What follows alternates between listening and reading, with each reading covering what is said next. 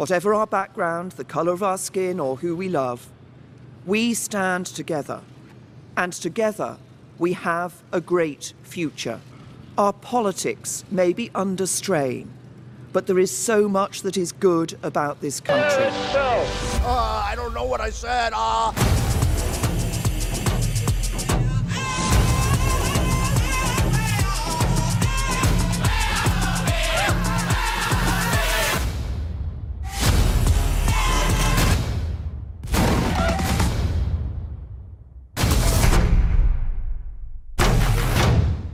Ee, selamlar hocam, merhabalar. Merhaba. Ee, bugün e, Ömer, Safa ve ben İbrahim olarak e, haftayı, geçtiğimiz haftayı yorumlamaya çalışacağız. Gündemlerden bahsedeceğiz. Çin'de normal hayata dönüş başladı. IMF'nin büyüme öngörüleri var. Ondan sonra film önereceğiz. Haftanın trend olan videolarından vesaire bahsedeceğiz. İsterseniz siz de bir merhaba deyin. Merhaba. Merhabalar. Evet hocam, ilk haberimizi veriyorum. Çin'de normal hayata dönüş başladı. İlk haberimiz. Şimdi Çin'de garip şeyler oluyor. Ee, insanlar normal hayatına dönmeye başladı. Çin e, virüsün çıktığı Wuhan'da bile. İnsanlar bundan sonra maskeyle mi dolaşacak diye sorular var. Böyle istisnasel insan maskeyle geziyor. Devlet bu konuda böyle çok otoriter. Polislere yeni teknolojik aletler verdiler. İnsanları takip ediyorlar, kontrol ediyorlar nereye gittiklerini, gitmediklerini. Devlet daha önce hiç sahip olmadığı bir güce sahip oldu aslında. Çin'in sahip olduğu bu güç sizce meşru mu? Birincisi. İkincisi bu gücü kötüye kullanabilir mi? Ve Abi diğer ben- devletler ardından gelir mi? Ben şunu anlamadım. Safa da katılacaktır. Bu Çinliler zaten hep maskeyle geziyorlardı. Yurt dışında ne zaman Çinli görsem maskeyle gezer. Üstüne zaten çok izleniyorlardı. Değişen bir şey yok diyorum. Yani Nasıl bir de kamu şey? sağlığını düşünüyor diyemez miyiz yani? İnsanların sağlığını düşünüyor. Bu hani meşruiyet. Ee, eğer insanların sağlığını düşünüyorsa ve bunu kötüye kullanmıyorsa ki kötüye kullanmamak kaydıyla meşru diyebiliriz belki ama bu e, iyi bir şey mi? Bu hani doğru bir şey mi? Bunu belki tartışmak daha anlamlı olabilir ya. Yani burada şöyle bir mesele var. Bu meşruiyet sorusu sorduğun zaman meşruiyet sorusu neye da- meşruiyeti dayandırdığın yer neydi senin? Çin'de böyle bir kamusal tartışma var mı? Çin halkının eğer buna bir rızası varsa, Çin halkının böyle bir tartışması yoksa o zaten meşrudur. Burada senin bu meşruiyet sorun çok e, batıcı bir perspektiften geldiği gibi oldu. Bu meşru mu? Ya adamlar zaten mevcut rejimle ö- görülüyor ki üç aşağı beş yukarı benzer fikirdeler ve okeyler Ya, böyle.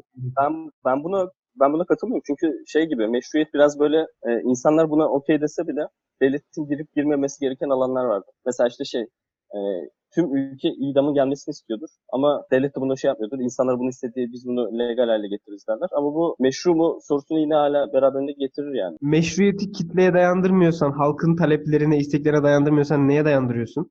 Uydurma bir takım kavramlar Yani mı? ha- halk dediğin kim? Şu anki halk mı, gelecekteki halk mı, geçmişteki halkın e, getirdi, getirdiği şeyler aslında hukuk oluşturuyor. O hukuk sistemi de e, meşruiyet mesela bu halkla sınırlandırılabilecek bir şey değil. Sen bir halkın geleceğini de aslında şey yapıyorsun. Ona kim karar verecek? Çok soyut bir şey oldu. Ya bu- Halkın geleceğini Bu sen mi karar vereceksin? soyut, soyut bir şey. Bu soyut bir şey. Halka halka bıraktığında da bu tamamen şey kötüye kullanılabilecek bir şey yani. Tam, tam Halkla- olarak bu arada Safa gibi düşünüyorum. Bu işte halk şu an sağlık için meşruiyet verse de devlete bu gelecekte kötüye kullanılabilir mi? Benim meselem derdim bu Kesinlikle. aslında. Kesinlikle. Bir de halk yani ne kadar bilebilir, ne kadar şey yapılabilir. Hani halkın konsenti gayet oluşturulabilir yani. ağzını açabilecek durumda değil bence Çin halkı şu an şu. Gerçekten bence muhtemelen çok korkmuş durumdalardır ve e, sebebi bu, gösterildiğinde işte virüs salgını önlemek gösterildiğinde bu tür bir rızayı bence herkes vermek zorunda hissediyordur yani. Bir baskı Bir de vardır şey, orada. bir de şey durum var mesela hani şu an kriz anındasın, sağlık tehlike altında. Bu, bu nedenle mesela devlet bunu ortaya koyup şey, e, senin haklarını gayet alabilir. Normal bir döneme geçmeden sürekli bir kriz haline seni yönetebilir yani. Bu meşru mu oluyor? Bu meşru mu kılıyor?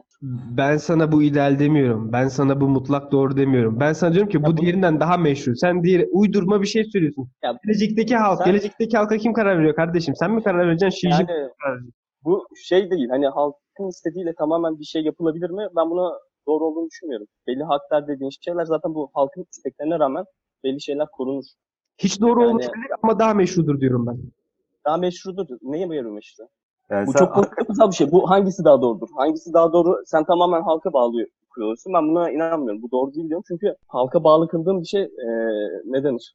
Direkt oluşturulabilir bir şey ve bir şey meşru olduğunu göstermez yani. Bir şeyin adil veya doğru olduğunu göstermez. Bununla ilgili, bu tartışmayla ilgili Merkel geçen açıklama yaptı. Bu e, korona önlemleri antidemokratik diye özgürlüklerimizi sınırlıyor. Aslında bunlar çok otoriter işler. Böyle bir sorunla karşı karşıyayız diye. Bence bu endişe Batı için, Avrupa için geçerli olabilir.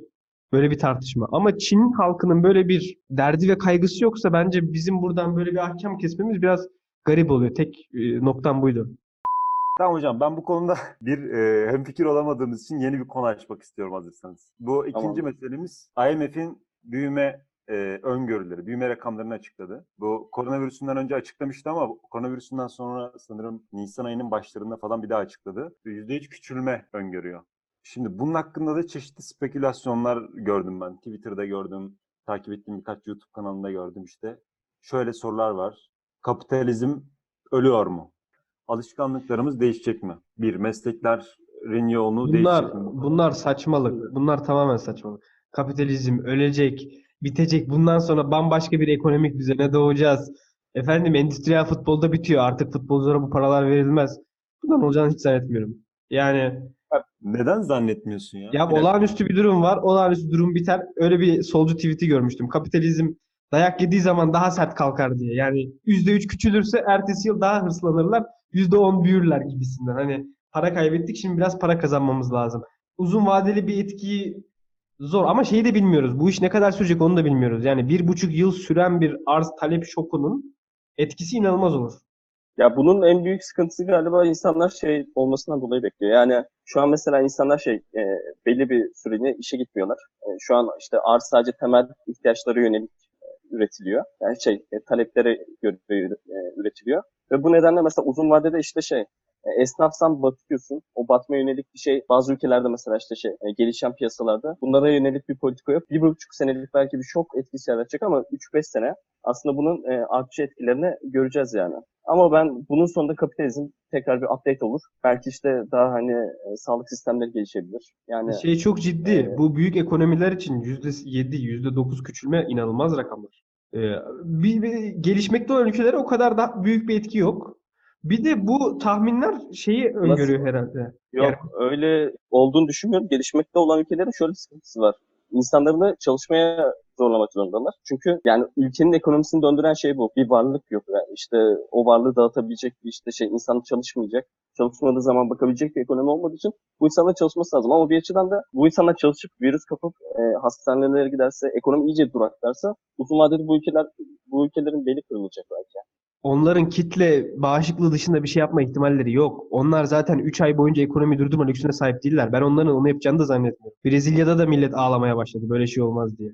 Yani Türkiye, Brezilya, Meksika bunların zaten 3 ay boyunca insanlar işe gitmesin. Devlet arkanızda öyle bir para yok. Öyle bir lüks de yok. O olamayacak. Ben onu zaten öngörüyorum. Böyle bir şey devam edemez. Onu devam etmeyecek gibi Evet. düşün. E, Sen şuna inanıyor musun? Sen gelişmekte olan ülkelerin bu durumu e, hayatı normalleştirmeden devam edeceklerine inanıyor musun? Yani hayat normalleşmek zorunda. Ekonomisi senin baban zengin değilse sen çalışmak zorundasın. Bu çok açık. Bu şöyle, bu şöyle bir şey. Senin baban mesela işte bizim akrabaların esnaflar, e, şey dükkanları var. Bunlar çalışmak istiyor.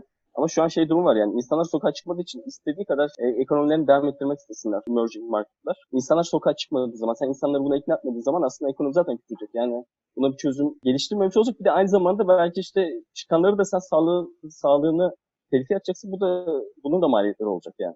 E, Tamam senin zorunlu beklentin ne? Senin beklentini söyle. Senin dediğini çok güzel anladık. O zaman sen diyorsun ki aşı gelene kadar bir buçuk yıl boyunca ekonomi duracak. Kimse dışarı dışarı çıkmak serbest bile olsa kimse dışarı çıkmayacak. İnsanlar korkacak. Bu mu? büyük bir kısım hani evlerinde kalacağını düşünüyorum. Bence asıl etkiler şurada olmayacak mı? Devletlerin ekonomik anlamda davranış biçimleri değişmeyecek mi? Ne demek? Mesela her ülke bir anlamda kendi kendine yetebilmek isteyecek bence bundan sonra. Böyle bir refleks gelişir mi mesela? Bir, bir ülke bir şeyi çok iyi üretiyor mesela. Herkes gidiyor o şeyi ondan alıyor. Bir ülke bir şeyi çok iyi üretiyor. Özellikle gelişmekte olan ülkelerden bahsediyorum. Herkes gidiyor onu ondan almaya çalışıyor. Ama bu süreç gösterdi ki bu aslında e, kriz anlarında çok tehlikeli. Bu durum değişecek mi? Eğer bu değişirse bence ekonomik Ya bu durum değişecek mi deyince nasıl oldu biliyor musun senin bu dediğin? Sanki Meksika, Meksika'yı örnek vermeyeyim. Meksika yine e, biraz daha büyük. Yavrum. Dandik bir Latin Amerika ülkesi söylesene bana Safa. Guatemala. Guatemala. Guatemala sanki elinde imkanlar vardı. Kendi üretimini kendi yapabiliyordu. Bir şeyler üretecekti. Ama diyordu ki yok ya global ekonomi var. Üretmeyelim alırız. Bundan sonra üreteceğiz. Üretemez. Guatemala yine üretemez. O yüzden üretemeyen yine üretemez. Tamam mı? Onu sen unut. Yok şey, Türkiye şey üzerine gel. Yani mesela şu, Türkiye üzerine gelmeden önce belki şeye geçmek daha iyi olabilir Avrupa'ya. Mesela şu an markete falan gidiyorum. Daha önceden diyelim ki işte şey tarım ürünleri Fas'tan, Türkiye'den, çevre ülkelerden vesaire geliyor. Ve fiyatları düşüktü yani. Şu an mesela sadece Fransa'daki domates var ve Fransa'daki domatesin maliyeti 6 euro. Yani 6 euro halinde tutarsan sen bunu, buradaki insanların çoğu domates alamaz yani. Çok açık bir şey. Bu fiyatları düşüren şey aslında küreselleşmenin getirdiği bir şey. Hayati Ya, sanayiyle, hayati sektörlerde e, yatırımlar artabilir. Yani İtalya'nın sağlık sistemi paket oldu. İtalya sağdan soldan maske solunum cihazı dileniyor. Ya bu bir rezalet. Demek ki bunu belki bunu düzeltirler. Paraları da var, değil mi? Bunlar olur. E, ama onun dışında Safa'nın dediği gibi yani global ekonomi bitti artık herkes biz biz yeteriz abi. O olmaz. O imkansız. Ama hayati sektörlerde muhakkak bir şeyler yapacaklardır. Şimdi hastane yapımı başlar mesela. Avrupa'da Safa mesaj attı bana. Herkes Türkiye'nin yaptığı hastaneyi konuşuyor diye. Bu haber gerçek. Ee, Özel'den bana çok tebrik mesajı geldi.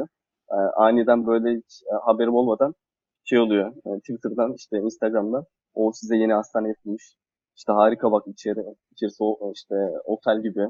Bu olayda Türkiye Bakarız. inanılmaz bir e, halkla ilişkiler PR çalışması yaptı.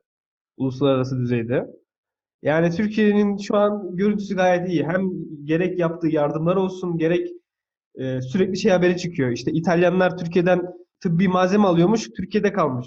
Demek ki Türkiye her şeyi üretiyor abi. İspanyol'un malı burada kalıyor, İtalya'nın malı burada kalıyor. İtalyan seni arıyor, abi yollasana o malları diyor. Güzel bir şey bu yani. Türkiye'nin PR'ı yapıldı. Evet, Evet, evet, ülkemizi şey- tebrik ediyoruz. Ama bu dışında da mesela Türkiye yani e, yardımda, dış yardımda çok önde olan bir ülke. Ömer belki bu konuda biraz daha şey Ben yapabilir. ben dış yardım üzerine paper yazdım ben. Dış yardım üzerine çalışıyorum ben. Türkiye insani yardımda dünya birincisi. Ee, Gerçekten mi? gerçekten aynen. Dolar bazında dünya birincisi. Türkiye'de şöyle bir numara var ama buradaki numara şu biraz. Türkiye içerideki Suriyeli mültecilere harcadığı parayı da buraya yazıyor. Ama yine ama yani bence yine şey yani o kadar da şey değil. Meşru olmayan bir tavır değil bu. Şu an mesela e, Avrupa'da en büyük tartışılan konulardan biri şey şu. E, Afrika'ya Çin şu an yardımlarını bayağı arttırdı. Avrupa zaten hani beli kırılmış durumda. Afrika'yı hiç salmışlar. Şey aşı mı test etsek sadece bunu konuşuluyor. E, Çin bizim yerimizi alabilir mi Afrika'dan? Böyle bir kriz işte şey sağlık krizini aynı zamanda ekonomik krize e, şey ekonomik avantaja çevirir mi tartışması var. Bu foreign aid'in dış yardım aslında böyle bir yüzü de var. Yani sen kalpleri de alıyorsun. Çin o kadar kalpleri almıyor. Çin birazcık çakal ama Türkiye'nin e, dış yardım politikası biraz şey vicdani dış yardım işte vicdani dış politika diye bir e, diskur var Türkiye'de. Öyle bir söylem var. Gönülleri fethetmeye geliyoruz. Avrupa işte emperyalist bunlar falan. Bunlar bir tek altın, petrolü umursarlar. Biz e, işte kardeşlerimize yardım yapıyoruz. Genelde Müslüman oluyor bunlar. Şimdi bir de bu bölüme özel bir e, film önerisi bölümü yapalım dedik. Bu koronavirüs sırasında çünkü bana bile mesela herkes film soruyor. Günde muhte- muhtemelen bir iki arkadaşım soruyordur. Film, dizi bilmem ne ne izleyelim falan diye sürekli konuştuğumuz arkadaşlarımız da var. Ben de dedim ki izleyenlere de film önerelim. Şimdi çok popüler oldu aslında şu sıralarda ama belki bilmeyenler vardır diye. Platform filmini önereceğiz. Buradaki herkese de. E, onu biraz konuşacağız. Belki ilginizi çeker. Ben de hemen seninkine benzer bir öneride bulunayım. E, Fight Club var. Bilir misin? Platformu beğendim. İnsanlar hep şey yapmış. Sonu biraz manasız kaldı. Bence manasız kalması güzel oldu. Ha manasız şey, kaldı yani. Genel genel evet genel 10 üzerinden 8 veririm. Güzel film bence. 8. Güzel olmasının nedenlerinden biri aynen. Şeyden dolayı veririm 8'i. Fikir çok güzeldi. Fikir çok iyi. Ee, işleniş o kadar iyi değil. Ya şöyle bu arada. Nasıl ya? Ben tam tersindeyim. Bence Hayır, hayır. Çok bayağı bir fikir ya. Yani fikirde hiçbir şey yok bence. Ya fikir mesela işte şey güzel. Bir platform içinde ben onu düşünmemiştim. Hani şey Atmosfer yap, atmosfer atmosferi kastediyor. O Yani işleniş art- aslında ama yani. Fikir şu değil mi yani en basit anlamda sınıf çatışması diye yorulabilir. Fikir bu. Fikirde bence çok fazla bir şey yok. Ama, Ama zaten çoğu konu çoğu konu böyle yorumlanabilir. Bunu güzel bir şekilde işlemişler evet. Ömer sen ne diyorsun? Ben sonunda hayal kırıklığına uğradım ama ben düz izleyiciyim. Ben sonu bir yere bağlanmazsa kızarım yönetmene. Ki bunun biraz kolaycılık olduğunu da düşünüyorum zaten. Sonunu bağlama. Evet. Kesin böyle Safa gibi antin kuntin birileri çıkar. Bağlanmaması daha güzel oldu abiler.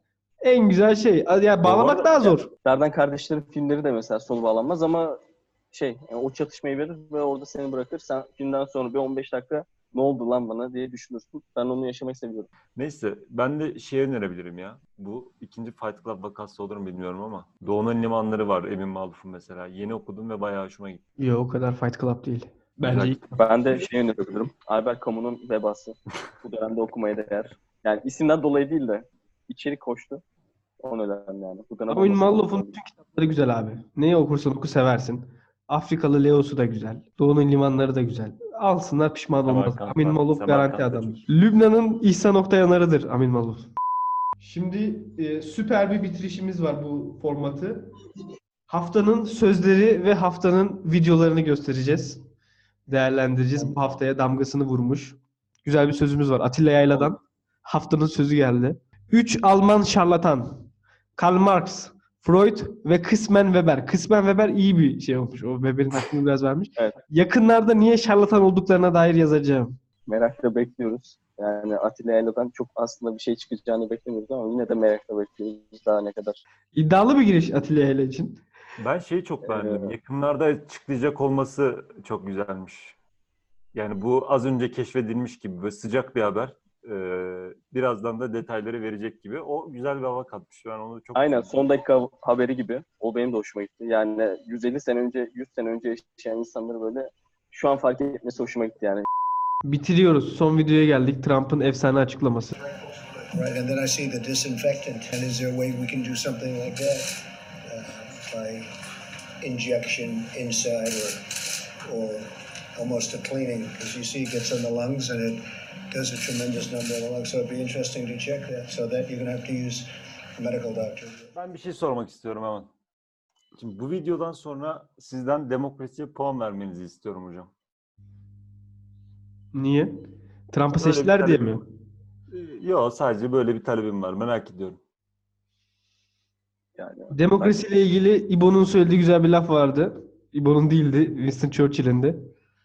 Ehveni şerdir. Hemen işlerdir hocam. Trump Evet. e, Trump gayet güzel eğlendiriyor bizi. Sürekli bir malzeme çıkıyor.